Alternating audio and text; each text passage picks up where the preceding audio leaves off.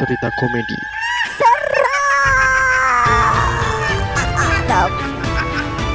Balik lagi di sisi sadar bersama saya Riz Gavara. Bersama saya Sena yang saat ini lagi bertemu dengan hantu korban kecelakaan tunggal.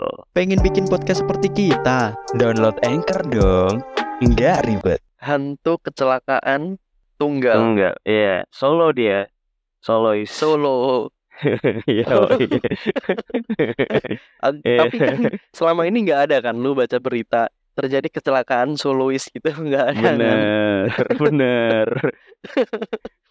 Kalau Bisa nggak ini ya menjadi bahasa-bahasa pengganti gitu ya. Bener, bisa, bisa bro. Kalau nggak salah dia juga ngeluarin album baru sih. Kenapa album? Suaranya ini suara-suara tabrakan doang gitu. Bener. Ah, ah, anjir. Anjir nggak gitulah, kasihan anjir. Tapi aneh juga sih kayak temen kita si Pape dia pernah kecelakaan tunggal nabrak pick up yang sedang berhenti coba. Kan goblok kan ya. Udah tahu berhenti ngapain dia tabrak tolol. Iya ya, apa ya salahnya ya? Anjir lu bodoh. Gue juga pernah anjir dulu tuh. Jadi gue siang-siang tuh ya. Siang-siang mau keluar tuh. Zaman SMP kalau nggak salah kelas 3 tuh. Gue naik motor kan, siang-siang. Panas banget kan. Terus gue tuh dari depan tuh masih ini nih masih di lingkungan perumahan ya. Gue tuh lagi benerin spion karena spion gue tuh lagi ngarah ke muka gua gitu. Jadi arah matahari tuh langsung ke muka gua gitu. Gue benerin Terus tiba-tiba gue nabrak mobil anjir Karena gue gak fokus ke depan Goblok Untungnya Untungnya siang-siang tuh gak ada orang Nah, jadi ketolongan lu tertutupi gitu ya. Iya. Kalau gue ganti tuh pasti satu Satu body tuh Pasti. Oh anjir berarti lu melarikan diri ya. Iyalah. Gue kabur orang tetangga gue Ya masih SMP kan nggak ada duit Gak ada apa Orang pinjem motor aja masih kabur-kaburan sama orang tua Iya, ngerepotin intinya lu tuh ngerepotin sebenarnya. Iya makanya anjir enggak lah Oke Oke, oke, oke. kita seperti biasa akan menceritakan tentang cerita-cerita mistis ya kan Karena setiap cerita mistis Pasti ada celah untuk berkomedi. Yo Iyo, yo, Kita kali ini menceritakan tentang hal-hal yang kayak ini nih menurut gue ya Ini cerita yang cukup menyeramkan sih. Oke. tragedi yang sebenarnya sudah pernah di apa ya diangkat tapi belum sampai ke media ya tapi ceritanya ini pernah diangkat di media gitu. Oke. orangnya ini akhirnya menceritakan kembali ini cerita dari tahun 2011 namanya Dika ini nama samaran ya teman-teman ya. Dicari bener. Nama Dika semua yang bernama Dika adalah pengalaman cerita ini. Bukan bukan. Oke tahun 2000 2011 si Dika ini lagi ngekos di daerah kita sebut aja provinsinya ya Jabar Jawa Barat Jember Utara. bukan itu Jember Utara ya Iya. Jembrut Jembrut Jembrut iya dong Oh, boleh. bukan Boleh, boleh. ini Jawa Barat ya Jabar 2011 dia waktu itu masih masih kuliah dan dia waktu itu ngekos di salah satu gang yang dekat dengan sungai. Sungai yang cukup luas dan sungai yang jadi salah satu apa ya eh, penyebab daerah-daerah sana yang katanya konon katanya itu pernah banjir gitu gara-gara sungai ini Nggak usah pakai konon katanya sih. Ya banjir mah banjir aja, Cok. ya kan Anjir lah. biar ada serem-seremnya gitu loh konon katanya kan biasanya gitu kan Ya udahlah. konon Oke, katanya oke. Fakta mah itu mah. itu fakta ya fakta ya Nggak pas banget konon katanya. iya benar benar iya iya faktanya gitu faktanya sungai ini nih iya gimana ya? Anjir. Jadi sungai ini bikin tempat-tempat daerah sana itu bikin banjir katanya. Karena eh, sungainya itu jadi pinggiran sungainya itu dibikin rumah-rumah gitu sama warga sekitar gitu. Salah satunya adalah kosan yang ditempati sama Dika ini.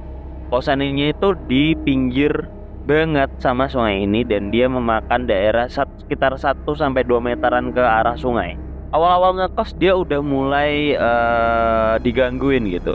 Nah, si Dika ini sebenarnya dia tuh suka banget dengan hal-hal yang berbau mistis gitu, berbau mistis, berbau horor. Jadi ketika pertama kali dia mendapatkan cerita horor di situ atau kejadian mistis, dia semakin suka. Pengalaman horornya adalah pertama kali itu eh, dia setiap hari kalau dia nyapu kamarnya gitu ya, dia pasti menemukan rambut panjang. Sedangkan rambutnya dia sendiri tuh pendek gitu. Gue tahu mah ini cerita siapa ya anjir. Iya. Iya, iya. Kayaknya gue tahu. Ya nih. kayaknya semua kosan horor kayak gitu kali ya. Kayaknya kita juga udah bedah kan? Enggak, karena kita pernah punya cerita kayak gitu. Iya kan? Sama, sama. Iya, iya. Oke, oke. Terus benar, terus. benar. Waktu itu dia mikir gitu, apa di kosan ini ada kuntilanak ya? Wis, langsung ke situ. Wah, seru juga nih kalau kuntilanak di sini kan bisa hidup berbarengan sama dia gitu. Si Dika ini emang rada aneh sih. Ya. Lanjut ke pengalaman keduanya. Di kosan itu ada dua lantai ya. Jadi si Dika ini di lantai satu, sedangkan di lantai dua itu tidak ada yang mengisi gitu kamar-kamarnya. Jadi kosong. Kosong. Nah suatu hari itu eh, dari atas dari lantai atas itu tuh kedengaran kayak ada suara yang lari-larian gitu. Jadi pengalaman yang kayaknya biasa aja sih awal-awal ya. Kayak lari-larian, suara-suara yang ya dari atas lah gitu. Sampai dia tanya gitu ke teman sebelahnya apa denger gitu, apa cuman dia aja si Dika aja nih yang denger gitu Oke. katanya si tetangga kosannya itu nggak denger juga gitu berarti cuman si Dika aja nih penasaran kan gitu. Si Dika nih lanjutlah ke pengalaman ketiga. Di pengalaman ketiga tuh dia dua malam pintu kosnya tuh tiba-tiba ditendang kayak kayak orang yang marah gitu ditendang dari luar gitu pas waktu malam hari. Mungkin pintunya berada di tengah jalan, mungkin ditendang sama orang. Pintu enggak tengah jalan. Oh gitu. enggak Ditendang akhirnya. ya kan namanya kosan kan pasti satu lorong gitu kan kayak lorong iya. gitu terus depannya ya kayak gitulah nggak mungkin di pinggir jalan juga gitu kan dia di dalam gang juga kalaupun ada orang yang nge- ngegeder kayaknya ya ketahuan gitu siapa yang yang nendang gitu kan karena penasaran dia coba cari tahu dengan membaca artikel gitu Anjir. Enggak, gini sorry, sorry, sorry nih gua potong nih. Biasanya kalau orang udah terlalu banyak mendapat pengalaman-pengalaman mistis horor kayak gitu ya, kagak baca artikel dong, Pak. Baca surat Yasin, surat-surat pendek. Kenapa sih Diga ini malah baca artikel? Sap. Ini orang emang kocak sih em. dia membaca artikel cara berkomunikasi dengan hantu gitu Aneh bener. goblok goblok lalu dia menemukan artikel yang menjelaskan tentang ritual Augia yang di mana dia harus menggunakan kayak papan Augia Augia itu kayak papan jadi ada ABC A sampai Z gitu di situ Eh, eh, abjad. Kemudian ada angka 0 sampai 9. Kemudian ada tulisan ya dan tidak di sebelah kiri dan sebelah kanan. oke. Akhirnya dia ngeprint tuh, ngeprint si Dika nih ngeprint ke fotokopian gitu ya. Papan Ojia karena kan dia ngelihat di eBay waktu itu kan yang rame eBay ya. Itu ha- mahal gitu buat papan Ojia. Akhirnya dia inisiatif ngeprint di fotokopian. Kemudian dia juga nggak lupa beli lilin dan eh, dia menyiapkan satu uang koin. Keesokan harinya, setelah jam 12 malam, dia memulai ritual itu. Lampunya dimatikan, kemudian lilinnya dinyalain, dan kertas aujia dan koin itu juga udah disiapin sama si Dika.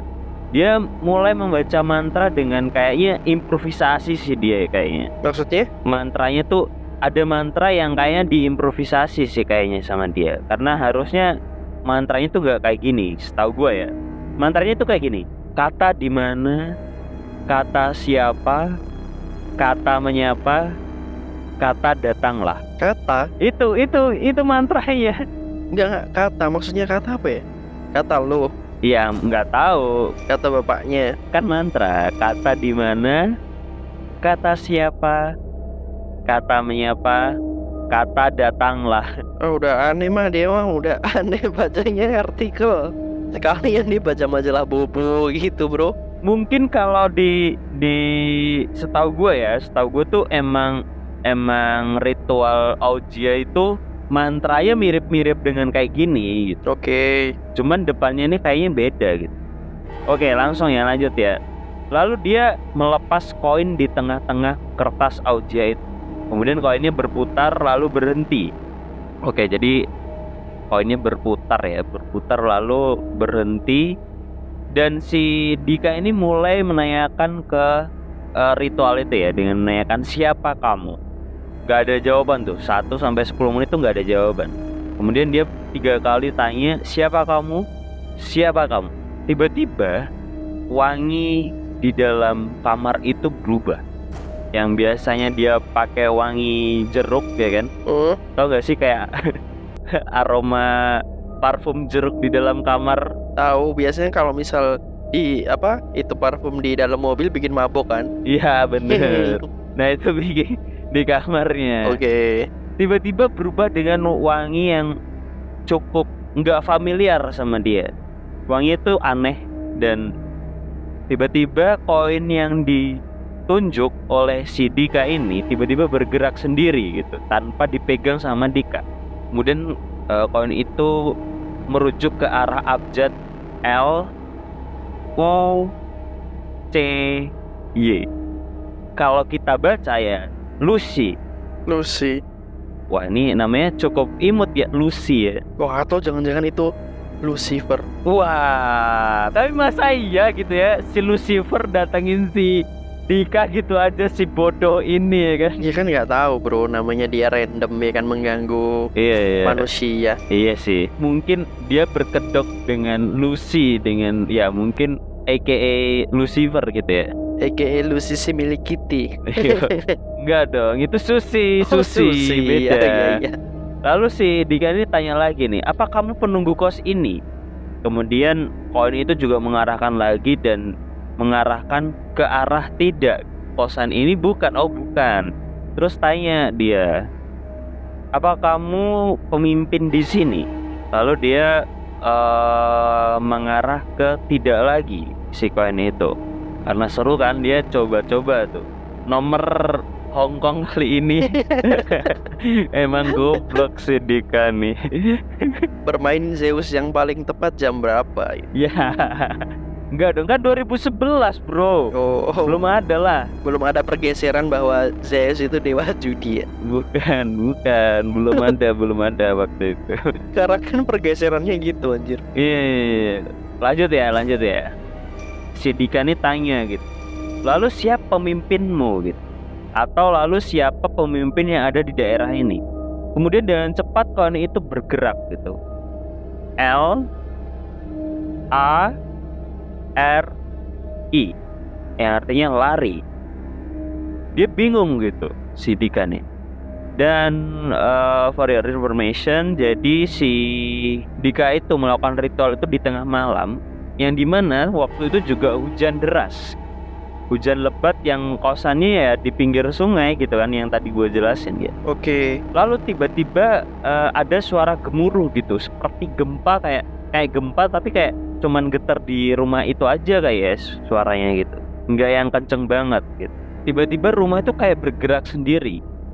Lantas si Dika ini lari ke kosan, lari dari kosan itu, nggak sempet bangunin teman-temannya, dia keluar ke kosan.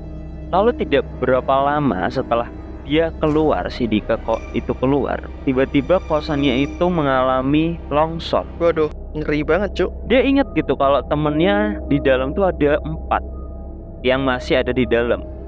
Ya pastinya mereka terjebak di dalam kosan itu kan. Lalu dia berteriak, si Dika ini meminta tolong, Oh. tolong. Terus eh, beberapa warga mulai keluar gitu ya. Karena waktu itu memang di tengah malam yang cukup deras dan dia suara suara Dika tuh kalah dengan suara hujan gitu. Dia naik ke atas dan meminta tolong. Minta tolong kepada warga, kepada orang-orang sekitar gitu. Kebetulan di daerah situ ada ada pos ronda yang di situ ada satpam dari kompleks sebelah yang masih ada di situ dan beberapa orang yang lagi ngeronda. Lalu dia eh, meminta tolong kepada warga dan akhirnya dia disuruh untuk menunggu di dalam rumah salah satu warga yang ada di situ. Karena shock dan ini ya kemudian si Dika itu pingsan. Lalu pagi harinya Dika itu terbangun dan menanyakan Gaib bagaimana keadaan empat temannya yang ada di dalam kosan itu. Anyut dong pasti. Iya, karena arusnya dari sungai itu kayaknya besar banget. Lalu siang harinya tim SAR mulai Eh bentar anyut beneran. Anyut beneran. iya anjir coy. Waduh. Terus terus. Tim SAR akhirnya menginformasikan bahwa empat temannya yang ada di dalam kosan itu meninggal dunia karena tidak bisa ditemukan karena waktu itu setelah eh, beberapa lama rumah yang ada di dalam itu benar-benar harus dievakuasi menggunakan menggunakan alat berat dan hanya satu dari empat korban yang ada di dalam itu yang bisa diangkat Oke. dan itu juga meninggal. Malam harinya, tim SAR akhirnya mengumumkan bahwa kejadian tanah longsor yang ada di daerah itu mengakan korban sejumlah 10 warga Waduh. dan empat orang itu adalah teman si Dika. Tragis bro kalau ini bro. Iya sih. Dari awal-awal si Dika nih kayak bodoh tapi ternyata dia diselamatkan dia dikasih informasi bahwa untuk lari dari itu kan dari kosan itu kan Oh bukan. Itu tadi pertanyaannya ke- ketika dia jawab lari itu pertanyaannya apa tadi coba? dia tanya siapa pemimpin yang ada di dalam kosan itu gitu Nah itu, itu sepertinya bukan lari deh bro. Bacanya Larry. Larry si kepiting laut. kenapa Larry dong ah gua udah anjir lah Bangke ini cerita tragis dan ditutup dengan si celotehan anak bangsat ini ya ah